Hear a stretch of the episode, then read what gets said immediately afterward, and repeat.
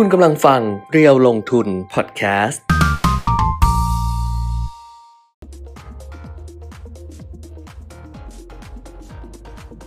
ดีค่ะ สวัสดีครับ อัปเดตเทรนด์ลงทุนนะคะ วันนี้วันอังคารที่ 20 มิถุนายน 2566 ค่ะ กลับมาเจอกันเหมือนเดิมนะคะ ทาง Facebook Live เพจเรียวลงทุนแล้วก็ YouTube Live เรียวลงทุน Channel ด้วยนะคะ ใครที่ติดตามอยู่เหมือนเดิมเลยค่ะ กดไลค์กดแชร์ แล้วก็ส่งข้อความมาทักทายได้เลยครับ อันยองเซโออันยองอืมเอออ่า นะครับวันนี้ก็มีทั้งประเด็นในประเทศและต่างประเทศนะที่จะมาอัปเดตกันนะครับ ก็เดี๋ยวช่วงนี้รอรอนิดหนึ่งเพราะว่าช่วงต้นเนี่ย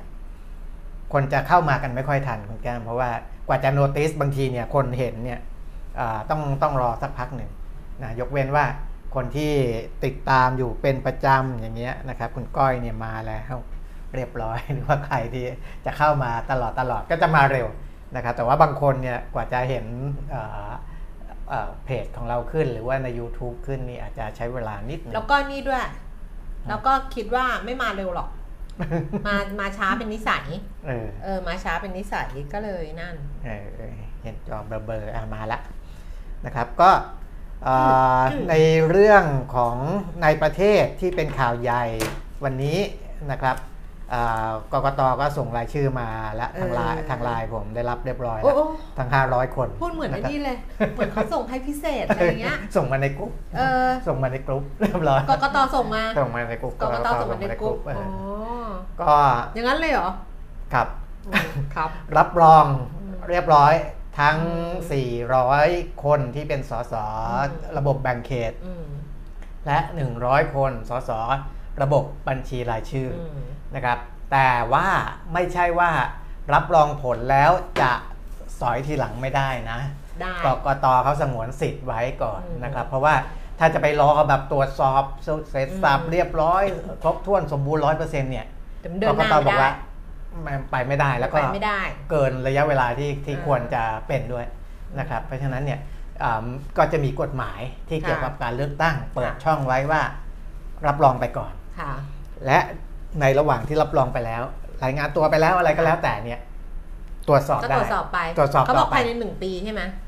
อ่าเห็นแบบแบบเมื่อวานเขาไม่ได้ส่งหาดิฉันหรอก เออเออเอเอออเขาอ๋อไม่ได้ นี่แต่ดูแต่ชื่อไงยังไม่ได้ดูระเบียบอ๋อกฎเกณฑ์ ก็ไม่ได้ส่งหาดิฉันใช่ไหมจากข่าว เห็นข่าวแวบๆบอกว่าเออ ก็ภายในหนึ่งปีอะเออเออเขาก็ตรวจสอบได้ภายในหนึ่งปีตรวจวันสอบนั้นไปเนี่ย แล้วก็ถ้าเกิดอะไรที่มันผิดกฎหมายเลือกตั้งจริงๆค่ะก็สอยลงมาแล้วก็อืม ก็อ่า สรรหาคนใหม่เข้าก็ไปค่อยว่ากันเลือกคนใหม่เข้าไปหรืออะไรอย่างเงี้ยนะครับหรือถ้าเป็นบัญชีรายชื่อก็เลื่อนเลื่อนลำดับขึ้นไป แต่ว่าณจุดนี้ก็คือว่าพอประกาศครบ 500 เนี่ยอืมมันก็เดินหน้าได้ใช่ไหมเดินหน้าก็จะได้เปิดก็ประชุมสภาอย่างนี้ป่ะ ก็คาดว่าต้นเดือนกรกฎาคมนะครับ วันที่ 3 วันที่อืม4นะก็จะอ่ามีการเปิดประชุมได้นะครับ แต่ว่าต้องมีการเลือกประธานสภาก่อนนะเออก่อนที่จะไปเลือกนายกค่ะนะครับ เพราะว่า ต้องมีประธานสภาที่ทำหน้าที่ควบคุมอืมการประชุมก่อนนะซึ่งก่อนหน้านี้มีข่าวออกมาว่าคุยกันลงตัวเรียบร้อยคุยแล้วแล้วก็บอกว่าเพื่อไทยเขายอมถอยเออบอกว่าก็ให้เป็นโอกาสของพรรคเอออัอันดับหนึ่งแต่ว่าอะไรอย่งนี้หลังๆเมื่อคืนนี้ล่าสุดออกมาก็คือยังไม่เรียบร้อยยังไม่ค่อยลงตัวอืมนะก็แล้วแต่เพราะว่าเอ่อคือผมก็ดูการให้สัมภาษณ์ของแกนนำของพรรคเพื่อไทยที่เป็นระดับผู้ใหญ่ผู้ใหญ่อะนะค่ะเขาก็บอกว่าอื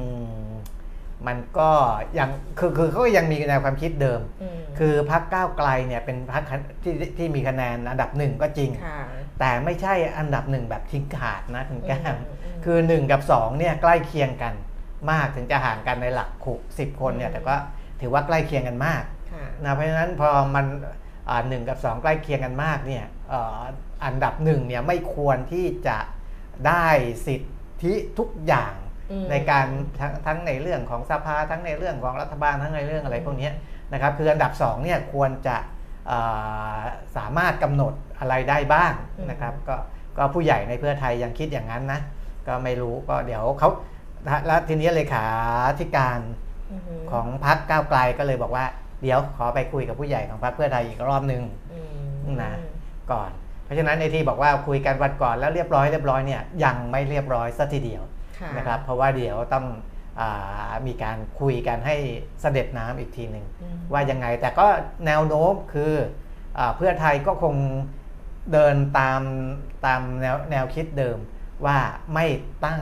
รัฐบาลแข่งไม่เออเลยจุดนั้นไปแล้วล่ะเออเลยอันไปนั้นแล้วน่ะเลยจุดนั้นไปแล้วนะครับ แต่ทีเนี้ยก็จะมีปัญหาเรื่องประธานสภานี่แหละอืมนะครับ ก็เดี๋ยวเดี๋ยวคิดว่าคือพอรับรองสสอะไรเรียบร้อยแล้ว เดี๋ยวคงจะลงตัวได้ไม่ยากในเรื่องของประธานสภา เพื่อให้ งานในสภาเนี่ยเดินหน้าไปได้นะครับ ก็เดินหน้าด้วยการตั้งประธานสภา แล้วก็เลือกหลังจากนั้นเดี๋ยวก็จะมีการอ่านัดประชุมลงมติเลือกนายกรัฐมนตรีกันอีกทีหนึ่งก็ถือว่าเร็วกว่าที่คาดไว้อือฮึเพราะเดิมเนี่ยคิดว่าสิงหาคมอ่าถึงจะเรียบร้อยนี่ เพิ่งจะมิมิถุถุนานาเนี่ยเองมิถุนานะค่ะเดี๋ยวกรกฎาคมก็เรียบร้อยละค่ะนะครับก็ว่ากันไป ตรงนั้นแล้วก็จะมีตามขั้นตอนกันต่อไปนะครับค่ะอันนี้ก็คือเรื่องราวภายในประเทศจริง ๆ ถือว่าเป็นเรื่องที่ดี เพราะว่ามีความคืบหน้าแต่แต่ว่าเออตลาดหุ้นตลาดหุ้นบ้านเราเนี่ยต่ำสุดวันนี้เนี่ยใช่ลดลงไป 13.13 อืมสิบสามสิบสาม13 13ว่าอ่ามัลนงไม่ไปมีโปรนี้นะ เพราะว่าประเทศประเทศโลกนี้มีแค่โปรสิบสองสิบสองเออเออโปรสิบสามสิบสามไม่ไม่มีมีแต่ตลาดหุ้นมีโปรสิบสามสิบสามลงไปต่ำสุดเนี่ยพันห้าร้อยสี่สิบสามจุดเจ็ดเก้าค่ะนะครับอ่า ส่วนหนึ่งก็เพราะว่าเป็นบรรยากาศเป็นอะไรเขาเรียกว่าอ่าตแรลาดงหุ้นต่างประเทศส่งด้วมายจากตลาดต่างประเทศด้วย เพราะว่านักลงทุนต่างชาติเนี่ยในบ้านเราเนี่ยคือที่เห็นกลับมาซื้อเนี่ยผมบอกไปแล้วนะก็บอกอาเหมือนเดิม คือยังไม่ได้ ตั้งใจกลับมาซื้อเต็มที่อ่าเขาอาจจะแบบโยกพอร์ตอะไรแล้วบังเอิญว่าวันนั้นเนี่ยชักข้าชักออกบ้างเออวันนั้นเนี่ยมันมีแรงซื้อมากกว่าแรงขาย มันก็เลยกลายเป็นซื้อสุทธิค่ะเปลี่ยนเข้ามาบ้าง แต่ว่าถ้าดูเทรนด์ยาวๆแล้ว ยังขายสุทธิตลอดอืมนะครับเมื่อวานก็ขายไปอีกขายสุทธิไปอีก1,250ล้านบาทนะเดือนมิถุนายนเนี่ยขายสุทธิไปแล้ว 6,600 ล้าน ทั้งปีขายสุทธิไปแล้ว 14,690 ล้านนะครับเพราะฉะนั้นจะเห็นว่า เมื่อนักลงทุนต่างชาติยังเล่นขาขายเนี่ยอืมเวลาที่ตลาดต่างประเทศยังไม่ได้มีแรงส่งอืมหนุนมาเนี่ยมันก็ยากยากที่จะทำให้นักลงทุนต่างชาติเขาซื้ออา ในตลาดหุ้นบ้านเรานะครับแต่ว่าตลาดหุ้นบ้านเราเช้าวันนี้ที่ปรับตัวลดลงมาเนี่ยอืมก็เข้าใจว่าส่วนหนึ่งก็มาจากการปรับตัวลดลงแรงของเดลต้า Delta ด้วยนะคะเพราะว่าเดลต้าเขาแบบว่าเวทตลาดใช่ค่อนข้างจะเยอะเลยทีเดียวแล้วเดลต้าเนี่ยลงมาประมาณสัก 14เปอร์เซ็นต์นะครับคิดดูละกันครับมันก็จะมีผลกับตลาดหุ้นเยอะเลย แต่ว่าแน่นอนว่าตลาดต่างประเทศเนี่ยก็ไม่ค่อยดีนะคะ เมื่อคืนอืมที่ผ่านมาดัชนีอุตสาหกรรมดาวโจนส์ปรับตัวลดลงไป 108 จุดเดียวนะ เมื่อคืนวันที่อะไหร อ๋อเขาปิดนี่ นิวยอร์กเขาปิด ปิดยาวเลยปิดวันนี้วันที่อะไหรยี่สิบวันนี้20เมื่อวานก็ปิด เมื่อวานวันจันทร์ใช่ไหมอ่าฮะอ๋อเมื่อคืนปิดเอาเหรอ ใช่เมื่อคืนปิดอ่าฮะเนี่ยตัวเลขมันเป็นตัวเลขเดิมเมื่อคืนปิด ตลาดหุ้นที่นิวยอร์กปิดนะคะ ปิดอืมทำการ เพราะว่าตัวเลขมันจะเป็นตัวเลขเมื่อวันศุกร์อ่าฮะมันก็ดูยุโรปกันละกันมันก็ไม่แต่ว่าไม่ได้มีผลอะไรกับครับกับ กับกับเราอะเราอืมก็คือปัจจัยเนี่ยแหละต้องไปดูเดลต้าเนี่ยแหละที่ปรับอืมตัวลดลง เพราะว่าตลาดหุ้นที่เปิดนะคะก็คือทั้งซีกของยุโรปค่ะลอนดอน FTSE ร้อยลงไป 156.0.9% CAC 40 ตลาดหุ้นปารีสฝรั่งเศสลงไป 1%ค่ะ 74 จุด แล้วก็ DAX แฟรงก์เฟิร์ตเยอรมนีลงไป 156.0.9%นะคะ ที่ลงเยอะ ๆ ก็คือในเอเชียนี่แหละครับในเอเชียเนี่ยลงเยอะเพราะว่าตลาดหุ้นโตเกียวนิกเกอิลงไปเอ่อ 0.6% 208 จุดนะคะห่างเสียงฮ่องกงลงไป 1.3%ค่ะ 264 จุด แล้วก็ซีไซ300 ตลาดหุ้นเซี่ยงไฮ้ลงไป 3.75จุด0.10%เพราะฉะนั้นถ้าเกิดกลับมาดูแบบนี้แล้วเนี่ยจะเห็นว่าการปรับตัวลดลงของตลาดหุ้นบ้านเราในเช้าวันนี้นะคะ ทั้งๆที่มีข่าวดีเรื่องการเมืองครับต้องบอกว่าเป็นข่าวดีแหละเพราะว่าอืมมันมันเร็วแล้วมันก็คืบหน้าไปแล้วมันก็จะเดินหน้าได้เร็วขึ้นครับอันเนี้ยก็น่าจะมาจากเรื่องของเดลต้าที่ปรับตัวลดลงด้วย แล้วเดี๋ยวไปดูอย่างอื่นประกอบไปด้วยกันละกันนะคะสำหรับตลาดหุ้นบ้านเราในเช้าวันนี้ค่ะ ดัชนีราคาหุ้นนะคะ เมื่อกี้คุณปิ่มมิตรบอกไปแล้วว่า ลงไปเนี่ย ต่ำสุด 1,543 จุดค่ะ แล้วก็ตอนนี้ 1,549 จุดนะคะ ซึ่งเป็นระดับที่สูงที่สุดของวันและครับ1549.64 เนี่ยอืมสูงสุดยังลบไปประมาณสัก 7-8 จุดเลยลดลงไป 7.28 จุด 0.47%มูลค่าการซื้อขาย 8,600 ล้านบาท ส่วน Set 50 Index นะคะ 942.27 จุด ลงไป 7.42 จุด 0.78%มูลค่าการซื้อขาย 6,400 ล้านบาท ไม่ต้องสืบเลยอืมเพราะว่าเซ็ตรวมเนี่ยซื้อขาย 8,600ครับ แต่ว่าเซ็ต50อะซื้อขายไป6,400ครับ คือเกือบทั้งหมดใช่ของหุ้นที่แบบซื้อขายกันตอนนี้เป็นเซ็ต50แล้วเซ็ต50ก็ลงด้วย เมื่อวานเนี่ยบ้านเราตลาดหุ้นเนี่ยปรับตัว ถ้าเป็นเซ็ตอะลดลง แต่เซ็ต50อะเพิ่มขึ้นอืมดิฉันจำว่าอย่างนั้นนะดิฉันเซตเห็นลงครับประมาณ 2 จุด ดิฉันดเห็น แล้วก็ SET fifty เพิ่มขึ้นนิดเดียวแหละ แต่ว่าอืมก็เพิ่มขึ้น เออครับเท่าที่ดู คือหลังๆ ก็ไม่ค่อยได้นี่ไงเอาจริง ๆ นะ ไม่ค่อยได้ดูละเอียด ใช่ ไม่ได้ดูละเอียดอืมแล้วเมื่อวานมีน้องที่เขาอยู่ เขาอยู่ทีวีอะ ครับ เป็นทีวีช่องหนึ่งอะเออเขาก็โพสต์บอกว่าเนี่ยตามหานักข่าวออนไลน์ ประสบการณ์เรื่องหุ้น เออเศรษฐกิจอะไรอย่างเงี้ยเขียนเออ สกู๊ปได้ประสบการณ์ 4 ปีขึ้นไป เออดิฉันก็เลยบอกพี่นี่ได้หมดเลย เออเออ นิดนิดเดียวติดนิดเดียว เออประสบการณ์แก่ไปนิดนึง คือเขาเอาประสบการณ์ 4 ปีขึ้นไปไงเออ ไม่ได้เอาประสบการณ์แบบเกือบ 30 ปีไงเออเออ สามสิบแล้วด้วยเนี่ยสามสิบปีแล้วด้วย อืม ก็เลยบอกว่าประสบการณ์พี่มันแก่ไปนิดนึง แต่4ปีขึ้นไป ถ้ามาทางสายสื่อก็ต้องได้รับการ สอนสั่งจากคนที่รุ่นสอนสั่งที่ที่สูงขึ้นไปกันแหละสอนสั่งประสบการณ์เยอะขึ้นไปแล้วเขาก็เลยบอกว่าเออเออพี่แก้มลองดูไหมว่าเราจะทำอะไรร่วมกันได้บอกโถอย่าให้พี่ไปทำอะไรร่วมกับใครเลยเออชีวิตพี่แค่นี้พี่ก็ลำบากอยู่แล้วก็เลยบอกเขาว่าเออเดี๋ยวดูให้แล้วกันเผื่อ แต่ว่านักข่าวตอนนี้ขาดตลาดนักข่าวหุ้นน่ะเออขาดเพื่อนก็ถามสำนักต่างๆ ถามหมดเลยอืมมีใครมีใครไหมคะ มีใครอยากทำงานไหมคะทำงานเป็นนักข่าวตลาดหุ้นอยู่ไหมคะเออเอาเดลต้านะคะ 102 บาทตอนนี้ลดลงไป 15บาท50 ค่ะ 13%มูลค่าการซื้อขายของเดลต้าเนี่ย984 ล้านบาทนะคะครับอันดับที่ 2 ก็เป็นหุ้นของ K-Bank ค่ะกสิกรไทย 131 บาท 50 เพิ่มขึ้น 1 บาท 50 สตางค์ที่เหลือเนี่ยขึ้นหมดเลยนะคุณเปียมิตรอืมมีเดลต้านี่แหละ แล้วฉุดตลาดไปเลย เพราะว่ากสิกรก็ขึ้นมา 1%ใช่ หุ้นแบงค์เขายังยังดีอยู่หุ้นแบงค์เขา AOT ดีอยู่ก็ขึ้นมา 1.4%นะคะครับ72 บาท 50 เพิ่มขึ้น 1 บาทแบงก์กรุงเทพ162 บาท 50 เพิ่มขึ้นบาท 50 กรุงไทย 19 บาท 60 นี่บวกตั้งเพิ่ม2%เปอร์เซ็นต์ขึ้น30สตางค์ใช่ แบงก์กรุงเทพก็บวกไปเกือบ 1%แบงก์กรุงไทยก็บวกไปเกือบ 2%บ้านปูก็บวกไป 1.67%ครับ9บาท 15 สตางค์เพิ่มขึ้น 15 สตางค์แบงก์ทหารไทยเอ่อธนาชาติ TTB 1บาท64 เพิ่มขึ้น 2 สตางค์ 1.2% CPO 64 บาทเท่าเดิม สอพอ151 บาท 50 เพิ่มขึ้น 1 บาท แล้วก็ SCB นะคะ 107 บาท 50 เพิ่มขึ้น 50 สตางค์ เนี่ยดูดิ แบบเขียวหมดเลยอะ่ะครับแล้วก็ 20 อันดับนะ ก็จะมีก็นี่แหละ 20 อันดับก็มีกลุ่มนี้แหละใช่แสดงว่าเป็นกลุ่มเขานี่แหละอ่าที่หน้าปบตัวอะไรเงี้ยที่ใช่ยังปรับตัวลดลงคือเดลไงต้าลงไปเนี่ยอืมตอนนี้นะ เดลต้าลงไปเอ่อ กี่เปอร์เซ็นต์สิบเกือบ 15เปอร์เซ็นต์ครับเดลต้าเนี่ยลบไป 17 บาท 50 นะคะอืมลดลงเกือบ 15เปอร์เซ็นต์ค่ะ แล้วก็ฮาน่านะ ก็ลดลงไป 1 บาท 50 สตางค์3เปอร์เซ็นต์อืม KCE ก็ลดลงไปเกือบ2เปอร์เซ็นต์0.75อ่า75 สตางค์ราคาครับลดลงไป 75 สตางค์1.8เปอร์เซ็นต์อืมเออสามตัวเนี้ยครับฉุดทีเดียวเลยใช่เอใช่อซึ่งแสดงว่าเป็นปัจจัย ที่เกี่ยวข้องกับเรื่องของไเล็กทอาจจะเรื่องชิ้นเกี่ยวกับการส่งออกนี่แหละชิ้นส่วนอิเล็กทรอนิกนะครับส์อะไรอย่างนี้แล้วล่ะนะเออฮะเฉพาะแล้วล่ะครับเออต้องไปดูตรงนั้นแล้วไปดูตรงอื่นก็ว่าไม่ได้แล้วดัชนีก็ตอนนี้ลงไป 9 จุดนะคะ 1,547 จุดค่ะ ส่วนอัตราแลกเปลี่ยนนะคะ ดอลลาร์บาทค่ะ 34 บาท 76 ก็อยู่ทางอ่อนนะ อยู่ครับทางอ่อนนะคะ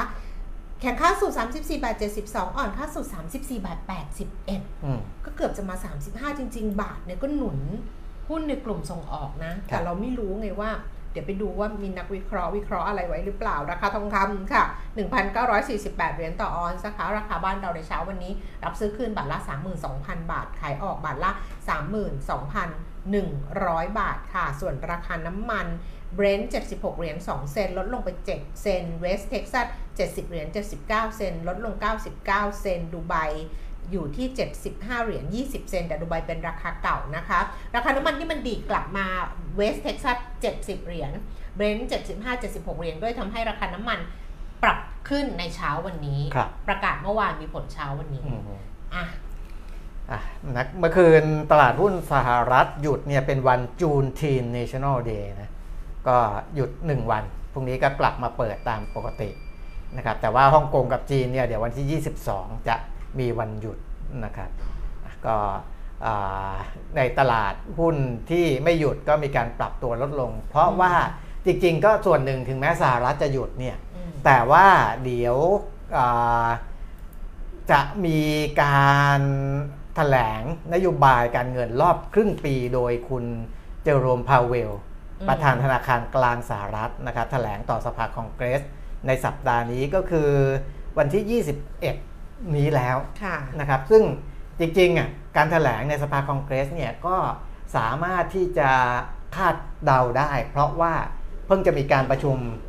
อ่าธนาคารกลางสหรัฐไปค่ะเมื่อไม่นาน ก็สิ่งนั้นแหละที่จะมาแถลงต่อแต่ เนื่องจากว่าการประชุมคราวที่แล้วเนี่ย มีเรื่องของ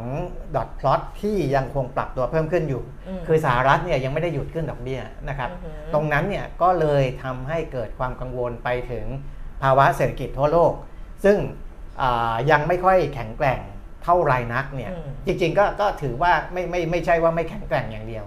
มันยังมีความเสี่ยงต่อการชะลอตัวมากกว่าที่คาดไว้ด้วยซ้ำค่ะยกตัวอย่างเช่นจีนค่ะก็มีการปรับตัวเลขทางเศรษฐกิจ ลงมากันในหลาย ๆสำนักแล้วอย่างนี้เป็นต้นนะขคอรับงจีนเขามีเรื่องนี้ด้วยนะเรื่องปรับลดอัตราดอกเบี้ยเงินกู้ยืม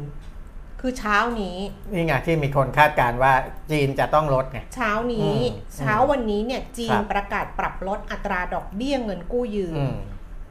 โลนพรามเลทอายุอืมห้าปี เอ่อจาก เดี๋ยว จริงๆก็เป็นทำไมไปตามที่คาดก็ไม่คืใช่อทำไมปรับลดแล้วทำไมเขาเขียนว่าจาก 5 ปีลงเหลือ 4.3เปอร์เซ็นต์เอ่อจาก 4.2เปอร์เซ็นต์แล้ว 1 ปีลดลงเหลือ 3.55 จาก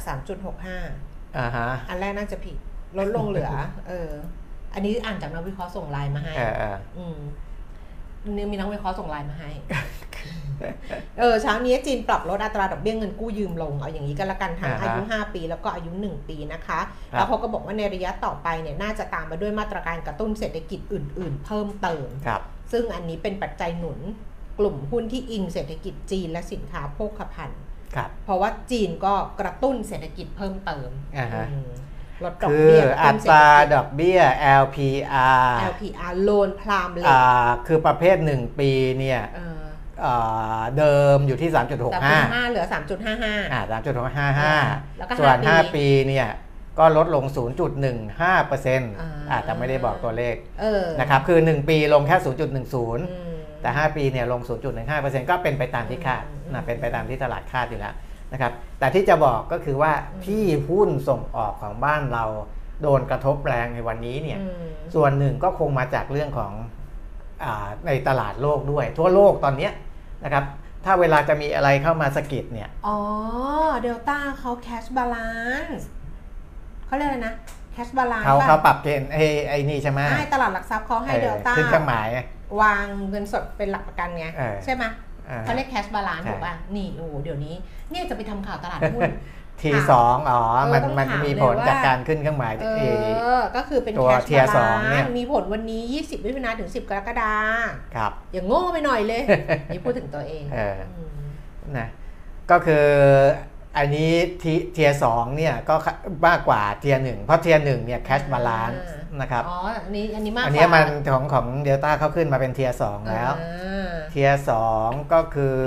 ห้ามคำนวณวงเงินซื้อขายและ cash balance คือใช้ cash balance ด้วยแล้วก็เออออะไรเออของเขาด้วยอะไรอย่างเงี้ยครับอ๋อ ก็เลยโดนแรงขายออกมา เพราะฉะนั้นไม่ได้เกี่ยวกับ แล้วไอ้ KCE กับไอ้ฮาน่าไปเกี่ยวอะไรกับเขาอะอ่ามีส่วน เพราะว่า เออเดี๋ยวจะให้ดูที่จะพูดต่อไปเนี่ยคืออมเรื่องของเศรษฐกิจชะลอตัวเนี่ยมีอืมส่วนกับหุ้นที่เกี่ยวข้องกับการส่งออกอืมนะครับหรือการที่ค้าขายในระดับระดับต่างในระดับโลกในระดับเอ่อนานาชาติเนี่ยนะครับเพราะว่าถ้าไปดูสัญญาณตัวเลขของตลาดบอลสหรัฐอืมนะครับตลาดบอลสหรัฐเนี่ยอ่าเวลาที่มีอ่า สัญญาณว่าดอกเบี้ยจะยังไม่หยุดขึ้นอะไรเงี้ยมันจะไปส่งสัญญาณที่ตลาดบอลด้วยนะครับพันธบัตร 10 ปีของสหรัฐเนี่ยขยับขึ้นจาก 3.72 มาเป็น 3.77 นะครับก็คือถือว่าขึ้นค่อนข้างแรงนะครับแล้วก็ 2 ปีเนี่ยขึ้นจาก 4.62 ขึ้นกระโดดขึ้นมาที่ 4.70 นะครับอืมแต่ว่าวันก่อนก็ลงมาแรงนะวันก่อนลงจาก 4.74 ลงมา 4.62 แล้วตีกลับขึ้นมาเป็น 4.70%นะครับ 10 ปีเนี่ย จาก 3.83 ลงมา 3.72 และดีดขึ้นมาที่ 3.77%นั่นอ่าแสดงว่าก่อนหน้านี้อ่ามีคนกลับเข้าไปมีเม็ดเม็ดเงินกลับเข้าไปซื้ออืมซื้อบอลนะครับทำให้ยิวลดลงมา แต่ว่าอาพอจะมีการรายงานเรื่องการเงินครึ่งปีกับค่ะสภาคองเกรสเนี่ย ผลตอบแทนก็ดีดกลับขึ้นมาอีกรอบหนึ่ง นะครับเหมือนกับว่าเเดี๋ยวมีการพูดกัน เดี๋ยวมีการสื่อสารกันของประธานเฟดต่อสภา ก็อาจจะทำให้ในตลาดบอลเนี่ยคาดหวังผลตอบแทนที่จะสูงกว่านี้นะครับมันก็เลยทำให้บอลยิวเนี่ยขยับขึ้นมานะครับแล้วก็มันก็ไปเชื่อมโยงกับเรื่องของของอัตราการขยายตัวทางเศรษฐกิจนั่นแหละอย่างที่บอกนะครับเพราะว่าหลีกเลี่ยงไม่ได้ เนื่องจากว่าในภาคธุรกิจและในภาคประชาชนเป็นหนี้กันพอสมควร นะครับหนี้เก่าก็เยอะอยู่แล้วนะแล้วถ้าจะต้องขยายงานมากขึ้นอีกก็คือต้องสร้างหนี้เพิ่ม ไม่ว่าจะสร้างหนี้โดยการออกตราสารหนี้หรือโดยการกู้ยืมธนาคารโดยตรงก็แล้วแต่ แต่อย่างไรก็ตามการกู้ยืมเพิ่มขึ้นเพื่อที่จะมามาลงทุนเพิ่มเติมหรือขยายงานเนี่ยมันก็จะทำให้มีภาระ ต้นทุนเพิ่มมากขึ้น เดี๋ยวสรุปแบบนี้กันนะ สรุปแบบนี้อีกทีหนึ่งก่อนนะว่า วันนี้ตลาดหุ้นบ้านเราเนี่ยปรับตัวลดลงอะตลาดครับหุ้นที่นิวยอร์กปิดนะคะครับตลาดหุ้นบ้านเราเนี่ยปรับตัวลดลงค่อนข้างแรงแหละ เพราะว่าต่ำสุดเนี่ยลงไป 1,543 จุดนะคะ แต่ตอนนี้ลงไปประมาณสัก 8 จุดกว่าๆ ปัจจัยสำคัญที่ดูแล้วเนี่ยจากการที่ตลาดหุ้นปรับตัวลดลง index ลดลงเนี่ยก็น่าจะมาจากการปรับตัวของหุ้นเดลต้าซึ่งครับล่าสุดเดลต้าลงไป 18 บาท 15%แล้วก็ต่ำกว่า 100 บาท ที่เดลต้าลงมาก็เพราะว่าตลาดหลักทรัพย์กำหนดเรื่องของไอ้ tier สองเนี่ยครับทั้งเรื่องของการคำนวณ margin เรื่องของการใช้เงินสดในการซื้อขายอะไรอย่างเงี้ยนะเริ่มตั้งแต่วันนี้ 20 มิถุนาจนถึง 10กรกฎาครับนะคะก็เลยทำให้ราคาหุ้นของเดลต้าปรับตัวลดลง และเดลต้าก็เป็นหุ้น big big cap อะหุ้นอ่าใหญ่ซึ่งมีผล weight index เนี่ยเยอะอยู่แล้วนะคะ แล้วมูลค่าการซื้อขายตอนนี้นะเดลต้าเนี่ยพันสองล้านอะคิดดูครับและอันดับ 2อะ590 ล้านอะอือฮึคือต่างกันเยอะเลย แต่ว่ามันไปมีผลทำให้หุ้นของฮาน่าลดลงไปด้วยนะคะ 3%แล้วก็ KCE ลดลงไป 1.2%ซึ่งคุณปิยมิตรบอกแล้วว่า ก็ถ้าเกิดเป็นฮาน่ากับเป็น KCE รวมถึงเดลต้าด้วยแหละ การส่งออกที่เราดูตอนเนี้ยก็อาจจะยังแบบว่า กระทบเขาด้วยแหละ เอาอย่างนี้ สัญญาสัญญาณส่งออกยังยังยังยังเออยังยังเป็นตัวรบกวนอยู่เออกับหุ้นส่งออกพูดง่ายอืมก็เลยหลานะครัยบเด้งอะอืมเพราะฉะนั้นสรุปรวมแบบนี้จะได้นะฮะเห็นภาพกันชัดเจนแล้วเป็นยังไง เมื่อกี้ดูไปยังว่าอ๋อต่างชาติก็กลับมาขายใช่ไหมโอเคๆต่างชาติเขาขายต่อเนื่องอยู่แล้วเออขายต่อเนื่องขายสุทธิต่อเนื่อง แต่ว่าในตลาดบอลเนี่ยก็มีซื้อบ้างขายบ้างนะอืมถ้าพูดถึงฟันโฟบ้านเราอารอบแรกของวันนี้ก็ขายสุทธิไป 397 ล้านบาทนิดหน่อยแต่เมื่อวานเนี้ย รวมๆแล้วเนี่ยทั้งวันเนี่ยแม้จะบางรอบจะมีการขายแต่ว่ารวมทั้งวันแล้วยังเป็นซื้อสุทธิอยู่1,309ล้านบาทนี่นะครับก่อนจะไปข่าวอื่นนะ เวลาสรุปอะไรอย่างเงี้ยนะสรุปแบบพูดแล้วสรุปอะไรอย่างเงี้ยเออคุณเวลาก็เคยชมนะเออเขาชมบอกวิทยุนะเออตอนจากวิทยุเขาบอกว่าคุณอัชนกเขาเป็นคนสรุปประเด็นเก่งเออนี่ เออแต่เขาจำไม่ได้ ถ้าถามทุกวันนี้ไปถามเขานะ ว่าพี่เคยชมหนูนี่พี่จำได้ไหมพี่จำไม่ได้จำไม่ได้จำไม่ได้หรอกเออแต่เราจำได้ไงเออเราจำได้แล้วเราก็แล้วเราก็พูดถึงจะผ่านมา 20 ปี เราก็พูดถึงได้ตลอดไงเออคือถ้าใครชมเราเราพูดไปเถอะด้วยความภูมิใจครับเอออะประต่ปอระเด็นเชิงบวกอีกเรื่องหนึ่งก็คือว่าเอ่อทางด้านของเนี่ยนะเขามีการไปไปเยือนประเทศจีน โดยรัฐมนตรีว่าการกระทรวง ต่างประเทศของสหรัฐก็คือคุณแอนโทนีบริงเกนนะครับไปพบกับอ่ารัฐมนตรีว่าการกระทรวงการต่างประเทศจีนด้วยจริง ๆ ก็พบประธานาธิบดีสีจิ้นผิงด้วยนะอืมเออแล้วก็คือเออสัญญาณเองเนี่ยก็ออกมาค่อนข้างดีค่ะนะครับค่อนข้างดี เพราะว่าที่ประธานาธิบดีเอ่อที่ประธานาธิบดีสีจิ้นผิงพบกับโทนี่แอนโทนีบริงเกนเนี่ยที่เป็นข่าวออกมา นะครับก็คือทั้งสองฝ่ายตกลงที่จะร่วมมือการสร้างบรรยากาศการแข่งขันที่เป็นธรรมอืมนะครับ จะไม่นำไปสู่ความขัดแย้งนะอะไรพวกเนี้ยนะครับ แต่ว่าอ่าอันเนี้ยยังเป็นยังไม่ใช่ผู้นำสูงสุดเจอผู้นำสูงสุดอืมนะครับ จริง ๆ ประธานาธิบดีโจไบเดนกับประธานาธิบดีประธานาธิบดีสีจิ้นผิงเนี่ยก็จะต้องพบกันอีกทีหนึ่งนะถ้าถ้าถ้าตอนนั้นแหละแล้วก็อ่าบรรยากาศชื่นมื่นก็จะทำให้ คลายความวิตกกังวลในความขัดแย้งลงไปได้บ้าง เพราะว่าค่ะอ่าแนวทางที่บอกว่าจะเป็นการแข่งขันที่เป็นธรรมเนี่ยอาพอพอใช้คำว่าการแข่งขันที่เป็นธรรมมันก็เวลามีประเด็นนู้นประเด็นนี้ขึ้นมา ก็จะมีการนำประเด็นนั้นน่ะมาหารือกันอืมเพื่อหาข้อสรุปที่วินวินทั้งสองฝ่าย มันก็จะไม่เกิดความขัดแย้งที่มันรุนแรงมากขึ้นนะครับอืมอันนี้ก็ถือว่าเป็นสัญญาณที่อ่าในเชิงบวกนะครับในเชิงบวกของสหรัฐกับจีนหรือว่าในเชิงของอ่า ภูมิรัฐศาสตร์ก็แล้วแต่ อืม แต่อันเนี้ยมองในเชิงของเศรษฐกิจก็จะประมาณนี้นะ ค่ะ แต่ถ้าในเชิงความมั่นคง ในเชิงกองทัพอะไรเนี่ยเขายังฮึ่มๆกันอยู่ อืม ปกตินะครับยังเป็นปกติอะก็อ่าเรื่องนี้ก็ถือว่าเป็นอีกเรื่องหนึ่งที่เป็นอ่าข่าวที่น่าจะเข้ามาลดความกังวลในเออในเรื่องของทั่วโลกได้ แหมแต่ดูแล้วภาพมันก็ดีๆ เนาะ ก็แบบว่าบรรยากาศก็น่าจะดีใช่เนาะมีเรื่องเศรษฐกิจแหละมีเรื่องเศรษฐกิจที่ยังไม่ดีนะครับอืมอ่าอย่างที่บอกว่าถึงแม้เอ่อจีนจะกระตุ้นนู่นนี่นั่นก็ตามแต่ว่ามันเป็นการกระตุ้นตามที่คาดกันไว้มคือนักวิเคราะห์คาดกันไว้อยู่แล้วว่าถ้าเศรษฐกิจจีนออกมาอย่างเงี้ยคุณต้องกระตุ้นต้องลดดอกเบี้ยต้องนู่นนี่นั่น ซึ่งมันก็ไม่ได้เซอร์ไพรส์ตลาดนะครับไม่ได้เซอร์ไพรส์ตลาดนะภาพรวมของโลกน่าจะประมาณนี้นะครับอืมทีนี้ของบ้านเราเนี่ย เอ่อเรื่องของ Stark Corporation หรือว่าหุ้นอืม Stark ยังคงเป็นเคส e ั u ดี้ที่สำคัญนะครับสำหรับตลาดหุ้นไทยเราทั้งในแง่ของการกำกับดูแล ทั้งในแง่ของเออการการการดำเนินธุรกิจ และทั้งในแง่ของการรายงานการเปิดเผยข้อมูลอืมผ่านตลาดหลักทรัพย์นะครับ เพราะว่าอ่าก่อนหน้านี้เอ่อ ทางด้านตลาดหลักทรัพย์เนี่ยได้ขอให้บริษัท Stark เนี่ยชี้แจงหลายเรื่องอืมนะครับแล้วก็ Stark เขาก็ชี้แจงมาเมื่อคืนนี้ตอน3ามทุ่มกว่าอืมๆนะครับดึกแล้วล่ะคิดว่าอ่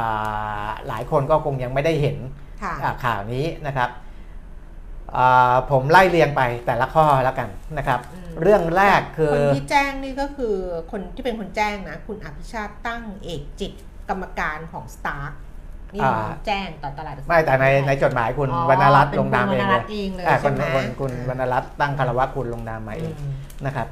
อ่าก็จริง ๆ มีความชัดเจนหลายเรื่องนะครับ ถ้าไล่เรียงไปเพราะว่าเดี๋ยวผมจะตั้งข้อสังเกตมันจะมีบางเรื่องที่เกี่ยวข้องกับการเปิดเผยข้อมูลนะครับ เรื่องแรกคือเรื่องของอาเงื่อนไขในข้อตกลงซื้อขายหุ้นระหว่างบริษัทกับอ่าบริษัทในเยอรมนีอืมนะครับที่โดน ฟ้องเข้าสู่กระบวนการอนุญาโตตุลาการอะไรพวกนั้นเนี่ยนะครับทางบริษัท Stark ชี้แจงว่าอ่าในสัญญาที่ซื้อขายเนี่ยอันนี้ผมสรุปสรุปนะอืมอาจจะไม่ต้องไม่ไม่ไม่ไม่ตรงกับประเด็นคำถามหรือคำตอบซะทีเดียว แต่ว่าสรุปว่าในหัวข้อที่หนึ่งเนี่ยทางสตาร์ทเขาชี้แจงว่าเขาสามารถที่จะใช้สิทธิ์เพิกถอนสัญญาได้อืมนะครับใช้สิทธิ์อะไรนะครับ คือในตัวร่างสัญญาซื้อขายเนี่ยมีเรื่องที่พูดถึงว่าอ่าการซื้อขายจะเสร็จสมบูรณ์เนี่ยอ่าหรืออาหรือว่าการการใช้สิทธิ์เพิกถอนดังกล่าวเนี่ยสามารถทำได้ในกรณีที่มีการเปลี่ยนแปลงในเชิงลบอย่างมีนัยสำคัญมต่อสถานการณ์เศรษฐกิจทั่วไปในอาณาเขตนะครับเอ่อที่บริษัทเป้าหมายใด ๆ ตั้งอยู่ ต้องต้องอย่าลืมว่าเยอรมันเขาก็อยู่อยู่ในโซนก็อยู่ในยุโรป แล้วก็มีปัญหารัสเซียยูเครนอยู่นะครับซึ่ง Stark อ้างผลกระทบตรงนี้แหละ เพราะว่าผลกระทบในเรื่องของอาสถานการณ์ในอาณาเขตเนี่ยจะส่งผลกระทบเชิงลบต่อธุรกิจอืมประเภทโซลูชันสายเคเบิลสำหรับยานยนต์ซึ่งไอ้เป็นธุรกิจที่เขาจะเข้าไปซื้อนี่แหละนะครับ ซึ่งณวันที่ลงนามสัญญาซื้อขายเนี่ยอ่า สถานการณ์เนี่ยตอนนั้นเนี่ยไม่ได้คิดว่ามันจะลากยาวขนาดนี้อืมนะครับเพราะฉะนั้นเมื่อสถานการณ์สงครามระหว่างรัสเซียยูเครนเขาใช้สงครามเลยนะอ่ายังคงดำเนินต่อไป คณะกรรมการบริษัทในขณะนั้น เชื่อว่าการจู่โจมทางทหารอย่างต่อเนื่องในประเทศยูเครนได้ส่งผลให้เกิดการเปลี่ยนแปลงเชิงลบ อย่างมีนัยยะสำคัญต่อสถานการณ์เศรษฐกิจทั่วไปในอาณาเขตก็อย่างที่บอกอะที่เป็นข้ออ้างเนี่ยเพราะฉะนั้น เขาใช้ข้ออ้างนี้ยกเลิกเพิกถอนสัญญาเนี่ยอืมได้อยู่แล้ว และจะใช้ประเด็นเนี้ยไปต่อสู้ที่เยอรมนีอืมนะครับ อันนั้นเป็นอ่าเรื่องที่หนึ่งและเรื่องที่สองด้วยกันนะครับอืมเรื่องที่ 3 ที่ตลาดถามว่าทำไมมูลค่าเรียกร้องที่ไอคนที่ขายหุ้นจากเยอรมนีเรียกร้องเนี่ยมันสูงกว่ามูลค่าที่ตที่บริษัทเคยบอกไว้ค่ะเพราะว่าเขาเรียกร้องค่าเสียหายเนี่ย598 ล้านยูโรอืมเหมือนกันแต่จริง ๆ บริษัทแจ้งไว้ว่าการลงทุนอะไรต่างๆ เนี้ย จะมีประมาณ 560 ล้านยูโรแค่นั้นเองเนี่ยแต่อันเนี้ยไม่ไม่ไม่ไม่ได้เป็นเรื่องที่ผิดปกติอะไรมาก เพราะว่าวันก่อนก็บอกอยู่แล้วว่าเขาเรียกร้องทั้งราคาซื้อขายหุ้น 413 ล้านยูโรสิทธิ์ในการรับเงินอีกอัตราแลกเปลี่ยนที่มันเปลี่ยนไปอีก แล้วก็เงินที่ต้องชำระให้แก่ผู้ให้กู้ของบริษัทอีกอะไรเงี้ยมันมีต้นทุนทางการเงินอะไรบวกบวกบวกบวกเข้ามามันก็ แตกต่างกันได้อยู่แล้ว อันนี้เขาก็ชี้แจงมาชัดเจนนะครับในแต่ละข้อ ประเด็นที่ 4 ผลกระทบที่จะเกิดขึ้นจากข้อพิพาทนี้ บริษัทเขียนชัดเจนเลยว่ามันกระทบอยู่แล้วนะครับ ถึงแม้ว่าจะมีคู่มีข้อต่อสู้ได้ก็ตาม ต่อสู้ว่ายกเลิกสัญญาได้ถ้ามีการเปลี่ยนแปลงอะไรอย่างนี้ แต่ว่ามันก็กระทบอยู่แล้วก็กระทบอยู่แล้วนะครับ เพราะว่ามันยืดเยื้อนะกว่ากระบวนการทางกฎหมาย จะจบ จะมีความยืดเยื้อพอสมควรที่มันกระทบเพราะว่ามันยืดเยื้อมันไม่จบง่ายๆ ไม่ใช่ว่าสู้แล้วจะจบง่ายๆ เพราะว่าตอนนี้การเตรียมสู้คดีเขาตั้งอะไรบ้าง ที่ปรึกษากฎหมายไทย ทนายที่ปรึกษาเยอรมนี ผู้ชำนาญการเศรษฐกิจเยอรมนีโอ้โหค่าใช้จ่ายมหาศาลนะครับและทั้ง 3 คนเนี่ยก็ร่วมกันให้ความเห็นแล้วว่า ที่บอกว่าเดี๋ยวจะยื่นเรื่องต่ออนุญาโตตุลาการของเยอรมันภายใน 19 มิถุนาเนี่ยเร็วไปเร็วไป ไม่ทันหรอก นะครับเพราะว่าเดี๋ยวต้องมาสมหัวกันคุยกัน นู่นเลยขออนุญาโตยืดไปยื่น 19 กันยายนเลย มิถุนากรกฎาสิงหากันยาก็คือยืดไปอีก 3 เดือนเลย ซึ่งทางสถาบันอนุญาโตตุลาการแห่งประเทศเยอรมนีได้อนุมัติแล้วนะครับว่าให้ไปยื่นยื่นนู่นเลยไม่ต้องรีบร้อนนะก็ในระหว่างนี้ยังไงมันยืดเยอะอยู่แล้ว เพราะฉะนั้นผลกระทบมันไม่จบมันก็ทำให้มีปัญหาในการดำเนินธุรกิจอยู่แล้วนะครับนี่คือเรื่องที่5นะว่า มันจะจบเมื่อไหร่ยังไม่จบง่ายๆ เรื่องที่ 6 ตลาดหลักทรัพย์ถามว่าอย่างนี้นะครับ จริงๆแล้วไอ้ข้อเรียกร้องที่พูดถึงกันเนี่ยที่เขาไปยื่นคนขายคนที่มีสัญญาจะขายหุ้น ไปยื่นต่อสถาบันอนุญาโตตุลาการเยอรมนีเนี่ยเขายื่นตั้งแต่ 2 มีนาคม 2566 คุณแก้งค่ะ 2 มีนาคม แต่วันที่สตาร์ทแจ้งตลาดหลักทรัพย์มาเนี่ยคือวันที่ 12 มิถุนายน 2566 มันเป็นเวลาที่ล่วงเลยมาตั้งแต่มีนาเมษาพฤษภามิถุนาสามเดือนกว่า ตลาดหลักทรัพย์ถามว่าทำไมบริษัทถึงไม่แจ้งให้ผู้ลงทุนทราบผ่านระบบเอลซิตซึ่งก็คือระบบตีไอตลาดหลักทรัพย์เนี่ยทำไมถึงไม่แจ้งโดยทันทีนะครับ เพราะกฎของตลาดหลักทรัพย์เนี่ยคือเวลามีเรื่องอะไรแบบนี้เนี่ยความความไวต้องเร็วต้องเร็ว ก็คือต้องแจ้งโดยทันทีคือไม่ใช่ว่าสามเดือนหนึ่งมาแจ้งหรือมันมันสามเดือนถ้าสมมุติว่าหุ้นไม่ได้โดนเอสพีเนี่ยโอ้แล้วมันเกิดอะไรขึ้นไปตั้งเยอะแยะ บริษัทชี้แจงอย่างนี้ บริษัทบอกว่ากว่าที่หนังสือของอนุญาโตตุลาการ จากเยอรมันจะมาถึงบริษัทเนี่ยก็เป็นเวลานานพอสมควรแล้ว แต่ว่า นานพอสมควรเนี่ยดูวันที่ที่เขาบอกนะสองมีนาบริษัทเยอรมันไปยื่นต่อสถาบันอนุญาโตตุลาการ และหนังสือจากสถาบันอนุญาโตตุลาการเนี่ยมาถึงสตาร์กเนี่ยสามเมษายนก็คือประมาณหนึ่งเดือนเดือนหนึ่งเออแต่เขาอ้างว่ามันนานนะครับ แต่พอมาถึงแล้วเนี่ยที่มันนานเพราะว่าเขาบอกว่าช่วงนั้นเนี่ยบังเอิญในบริษัทเนี่ยมันมีการเปลี่ยนถ่ายคณะกรรมการผู้บริหารอะไรต่างๆเนี่ย ก็เลยยังไม่ได้รวบรวมข้อมูล ยังไม่ได้นำมาทำความเข้าใจยังไม่ได้ศึกษาไอ้เรื่องที่ส่งมาเนี่ยว่าเฮ้ยอะไรกันแน่ทำไมมันถึงมีเรื่องมาก็เลยยังไม่ได้แจ้งตลาดหลักทรัพย์เพราะว่ากลัวว่าแจ้งไปแล้วจะสับสน เพราะยังไม่ได้ทำความเข้าใจนะครับ ก็เลยมาแจ้ง 12 มิถุนายน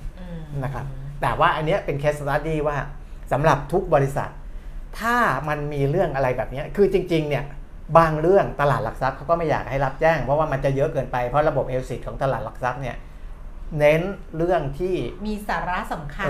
แล้วก็มีนัยยะสำคัญต่อการเปลี่ยนแปลงของบริษัท การดำเนินธุรกิจหรือราคาหุ้นใช่ต้องมีนัยสำคัญ ซึ่งอันนี้บริษัทก็จะประเมินได้อยู่แล้ว IR ก็จะประเมินได้อยู่แล้วว่าเฮ้ยอันนี้มัน มีมีผลกระทบหรือไม่มีผลกระทบ เพราะว่ารายการเล็กรายการใหญ่อย่างเงี้ยมันจะแบบได้อยู่แล้ว เพราะตลาดหลักทรัพย์เนี่ยไม่อยากให้ใช้ระบบเอลซิตของตลาดหลักทรัพย์เป็นช่องทางประชาสัมพันธ์ไม่งั้นเนี่ยทุกบริษัทก็มีอะไรนิดอะไรหน่อยก็จะส่งเข้ามาหมดมันก็จะโหเยอะแยะไปหมด แต่เรื่องแบบนี้มันสำคัญพอมีความสำคัญเนี่ยแนวคิดหรือว่านโยบายที่ตลาดหลักทรัพย์เขาจะแจ้งทุกบริษัทอยู่แล้วก็คือว่าแจ้งทันทีอะนะรวดเร็วเออทันเวลาอ่า ครอบคลุมอืมนะอะไรอย่างเงี้ยภาษาเขาอาจจะไม่ได้ใช้อย่างนี้นะอืมแต่ว่าในยยะประมาณเนี้ยคือว่ารวดเร็วทันเวลาเพื่อให้ผู้ถือหุ้นมีโอกาสตัดสินใจอ่าแล้วก็เข้าถึงทุกกลุ่มอ่าก็คือกระจายอ่าผ่านทุกกลุ่ม เพราะว่าถือว่าระบบเอลซิตลาดหลักทรัพย์เวลาค่ะประกาศออกไปแล้วมันพรึบทุกคนมีโอกาสเข้ามาใช่ดูได้พรึบนะครับอืมอะอันนี้ก็เป็นเคส e ั t ดี้หนึ่งนะครับ เราก็จะได้เห็น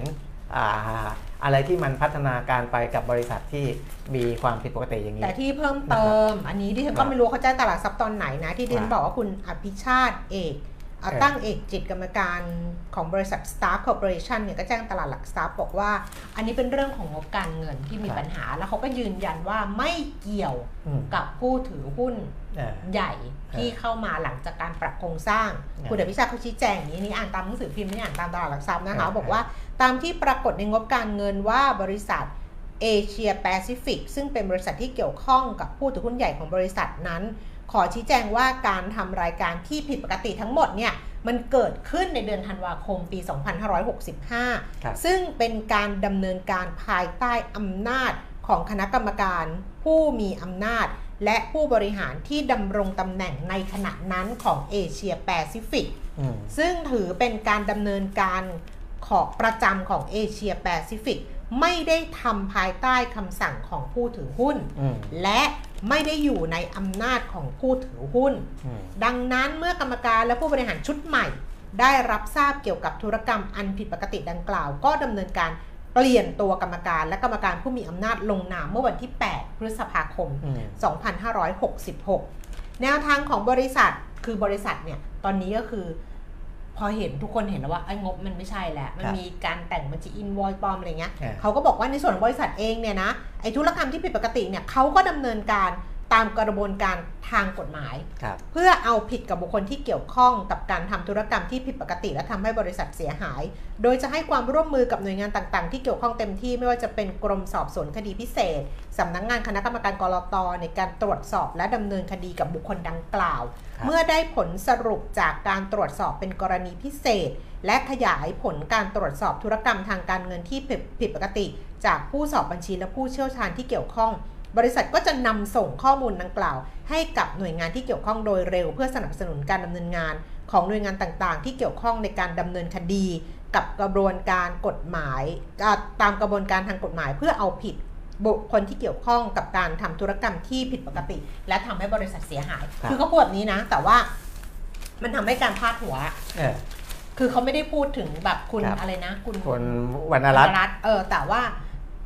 ไอการพาดหัวมันก็เลยกลายเป็นว่า Stark ปัด หุ้นใหญ่เอี่ยวทุจริตประมาณนั้นประมาณที่นั้นเอาผิดบอร์ดเอเชียแปซิฟิกเป็นผู้มีอำนาจตัดสินใจ คือถ้าทำความเข้าใจจากไอ้ที่คุณนี่เขาเขาบอกมาเนี่ยคุณชื่อภิชาติคุณอภิชาติเนี่ยอืมคุณนี่ก็คือพยายามเพราะก่อนหน้านี้มอ่าถ้าใครตามเรื่องนี้เนี่ยอืมคือภาพลักษณ์ของตั้งคารวะคุณเนี่ยเออเสียหาย เสียหายเยอะสีหายนะครับ เพแล้วราะมันว่าไปถึง TOA ไปถึงอะไรอเพย่างราะว่านี้หมเพดราะว่าอ่ามันไปเกี่ยวข้องกับบริษัทนู้นอ่าบริษัทนี้นะครับ เขาตอนนี้เขาจะต้องทำอ่าให้สังคมเข้าใจก่อน เออว่าว่าตกลงตั้งคารวะคุณเนี่ยอืมเข้าไปมีเอี่ยวไหมอืมนะครับ ตรงเนี้ยที่เขาชี้แจงเนี่ยอ่าตีความได้ว่าไม่เกี่ยวพยายามจะ ขีดเส้นบอกแล้ว ว่าไม่เกี่ยวเออว่าว่าธุรกรรมมันเกิดนะเออธันวาเอหอกเกิดห้าก่อนนะแล้วกลุ่มนี้เขามาเห็นปุ๊บเขาบอกอ้าวเออ มันรู้ไม่ปกติเอเขาอก็ไล่จัดเอาการเปลี่ยนเต็มเลยที่อะไรอย่างเงี้ยเออแล้วเขาก็ไม่ได้หนีไปไหนนะ เออเดี๋ยวจะรวบรวมนะเออทั้งหมดเลยนะ เออแล้วส่งให้กรต DSI นะเอาไปตรวจสอบเลยนะ เออว่าใครกันแน่ที่มันทำให้ผิดปกติแล้วเออบริษัทเสียหาย ก็เอาเรื่องให้ถึงที่สุดเนี่ยเออ เขาก็อย่างเอนี้ อครับตรงนี้แต่นี้นายกสมาคมบริษัทจัดการลงทุน เออ นะคะคุณชวินดา หานรัตนกูลนะคะ นายกสมาคมบลจเนี่ยก็บอกว่า ตอนนี้สมาคมบลจก็คุยกันกับทางกรตเออแล้วกรตก็แจ้งว่าเรื่องนี้เห็นความผิดปกติอยู่แล้วอืมและจะต้องดำเนินการไปตามกระบวนการ โดยสมาคมบลจเนี่ยก็อยู่ระหว่างการหารือภายในบลจที่มีการลงทุนในสตาร์ว่าจะดำเนินการอย่างไรนะคะ คงจะต้องยึดเอากระบวนการกฎหมายเป็นเกณฑ์ ขณะนี้อยู่ระหว่างศึกษาความเป็นไปได้ทางกฎหมาย บลจว่าสามารถดำเนินการแบบไหนได้บ้าง เพื่อเอาทรัพย์สินกลับคืนมาครับสำหรับการฟ้องร้องแบบกลุ่มนะคะ class action เนี่ยก็คงนักข่าวคงถามแล้วว่าจะอืมร่วมกันฟ้องกลุ่มไหมอะไรอย่างเงี้ยคุณชวินดาบอกว่ามันยังเป็นเรื่องใหม่อืมแล้วก็ไม่เคยมีการใช้ในอุตสาหกรรมกองทุนรวมมาก่อน ทางสมาคมบลจจึงขอคุยกันก่อนจนกว่าจะได้ข้อสรุปว่าจะมีหรือไม่มี แล้วทำอย่างไรกฎหมายไทยจะครอบคลุมได้แค่ไหน ให้บลจดำเนินการฟ้องร้อง ซึ่งต้องดูองค์ประกอบหลาย ๆ อย่างพร้อมกันหลังจากนี้ด้วยนะคะ ส่วนกรณีที่สตาร์ n นำเงินเพิ่มทุนไปใช้ผิดวัตถุประสงค์ อันนี้คุณชวินดาบอกว่าก็ถือเป็นการหลอกลวงผู้ลงทุนครับ จริง ๆ ในฝั่งผู้ถือหุ้นกู้ มีสิทธิ์ สามารถดำเนินการฟ้องร้องได้ทันที ขณะที่ฝั่งผู้ถือหุ้นคงจะต้องแล้วแต่ผู้ถือหุ้นแต่ละราย แล้วตอนนี้ผู้ถือหุ้นใหญ่จะต้องพิจารณาดำเนินการอย่างไรนะคะ เมื่อคุณชวินดาบอกว่าเมื่อเราได้ข้อมูลงบการเงิน แล้วก็ต้องติดตามข้อมูลอื่นๆ ของบริษัทที่จะตามมา คาดว่าน่าจะมีเงื่อนไขอื่นอีกครับคงต้องใช้กฎหมายเป็นเกณฑ์ในการดำเนินการ แล้วก็รอให้กรตเนี่ยเออรอทางกรตลงโทษ เอาผิด กับผู้บริหารหรือคนที่เกี่ยวข้องก่อนอืมส่วนอุตสาหกรรมบลจก็คงต้องไปคุยกันต่อเรื่องการเอาผิดทางกฎหมาย ว่ากองทุนทำอะไรได้บ้าง เพราะว่าเคสนี้เป็นเคสแรกที่เกิดขึ้นการฟ้องร้องก็ต้องใช้ความระมัดระวัง เพราะว่ามันใหม่ด้วยไงเรื่องมันใหม่อืมคือวันเนี้ยสตาร์ทก็ล่วงต่ออีกหนึ่งฟลอร์อืมนะซึ่งก็ก็ก็เข้าใจได้ เพราะว่าอ่ายิ่งใกล้วันที่จะ SP เออหยุด หยุดหยุกาดรซื้อขายกรการอบซื้อขายเนี่ยเออเอ่อก็คือ 30 มิถุนายนซื้อขายสุดท้ายอืมนะครับก็เหลือไม่กี่วันแล้วนะก็จะตอนนี้ราคาอยู่ 4 สตางค์อืมนะครับแต่ก็ยังมีคนเข้าไปซื้อที่ 4 สตางค์นะก็ยังซื้ออยู่ก็ยังมีคนซื้อ51 ล้านหุ้น แต่ตั้งขายเนี่ยพันกว่าล้านหุ้นนะครับเออและที่เอ่อกองทุนต้องเดือดร้อนด้วยกับเคสนี้เนี่ยอืมเพราะว่าอ่ากราฟิกของทันหุ้นนะคุณแก้มอืมเขาอ่า เขาเขาพลาดหัวเลยว่า ใจไม่ถึงอย่าดู 12 รายใหญ่เจ๊งหุ้นสตาร์ทรายใหญ่ที่พูดถึงใจเนี่ยไม่ถึงอย่าดูพูดถึงกองทุนนะเออว่ากองทุนอะไรบ้างเจ็บหนักเท่าไหร่ ซึ่งเขาอ้างอิงว่าที่มาคือข้อมูลตลาดหลักทรัพย์แห่งประเทศไทยเนี่ยเออรายที่เจ็บหนักที่สุดเนี่ยคือฮ่องกงเซี่ยงไฮ้แบงก์นะอืมคุณแก้มอืมโดนไปพันสองกว่าล้านอืมคือคือต้นทุนพันสามกว่าล้านอะอืมแต่ว่าพอเทียบกับราคา 1 มิถุนายนที่ลงมาเหลือ 63 ล้านเนี่ย ก็คือขาดทุนไป 1,200 กว่าล้านค่ะแต่ว่าอ่าต้องบอกก่อนนะครับว่าบางกองทุนเขาบอกว่า พอรู้ว่ายกเลิกซื้อบริษัทในเยอรมันเนี่ยอ่าเขาเริ่มทยอยขายตั้งแต่ตรงตรงนั้นเลยนะอืมเพราะฉะนั้นเนี่ยไอการรวบรวมข้อมูลที่ผมบอกเนี่ยมันอาจจะไม่ได้ตามนี้เป๊ะๆแต่ให้เห็นว่าอย่างรายรายบุคคลเนี่ยอืมขาดทุนมากมากที่สุดเนี่ยเป็น 10 ล้านเป็นร้อยล้านเนี่ยอืมก็แย่แล้วนะครับ แต่กองทุนแต่ละกองเนี่ยขาดทุนกับ Stark เนี่ยเป็นพันล้าน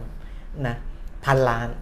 อ่าฮ่องกงเซี่ยงไฮ้แบงก์บลจ.บัวหลวงนี่ก็เป็นพันล้านเหมือนกันบัวหลวงก็ให้สัมภาษณ์นะเออเขาบอกว่าเขาจะทยอยขายตั้งแต่นั้นแล้วไงพอรู้ว่ายกเลิกซื้อบริษัทในเยอรมนีก็เห็นอะไรแปลกๆแล้วก็เริ่มทยอยขายแล้วถ้ามีไหมมีก็มีข่าวตรงนี้ไหมเขานะครับบอกอ่าแต่ว่าในตามตัวเลขเนี่ยต้นทุนคือ 320 ล้านหุ้นเนี่ยพันหนึ่งล้านบาทอืมนะครับ เมื่อมันลงมาเหลือแค่ 57 ล้านบาทเนี่ยก็เลยทำให้เสียหายไป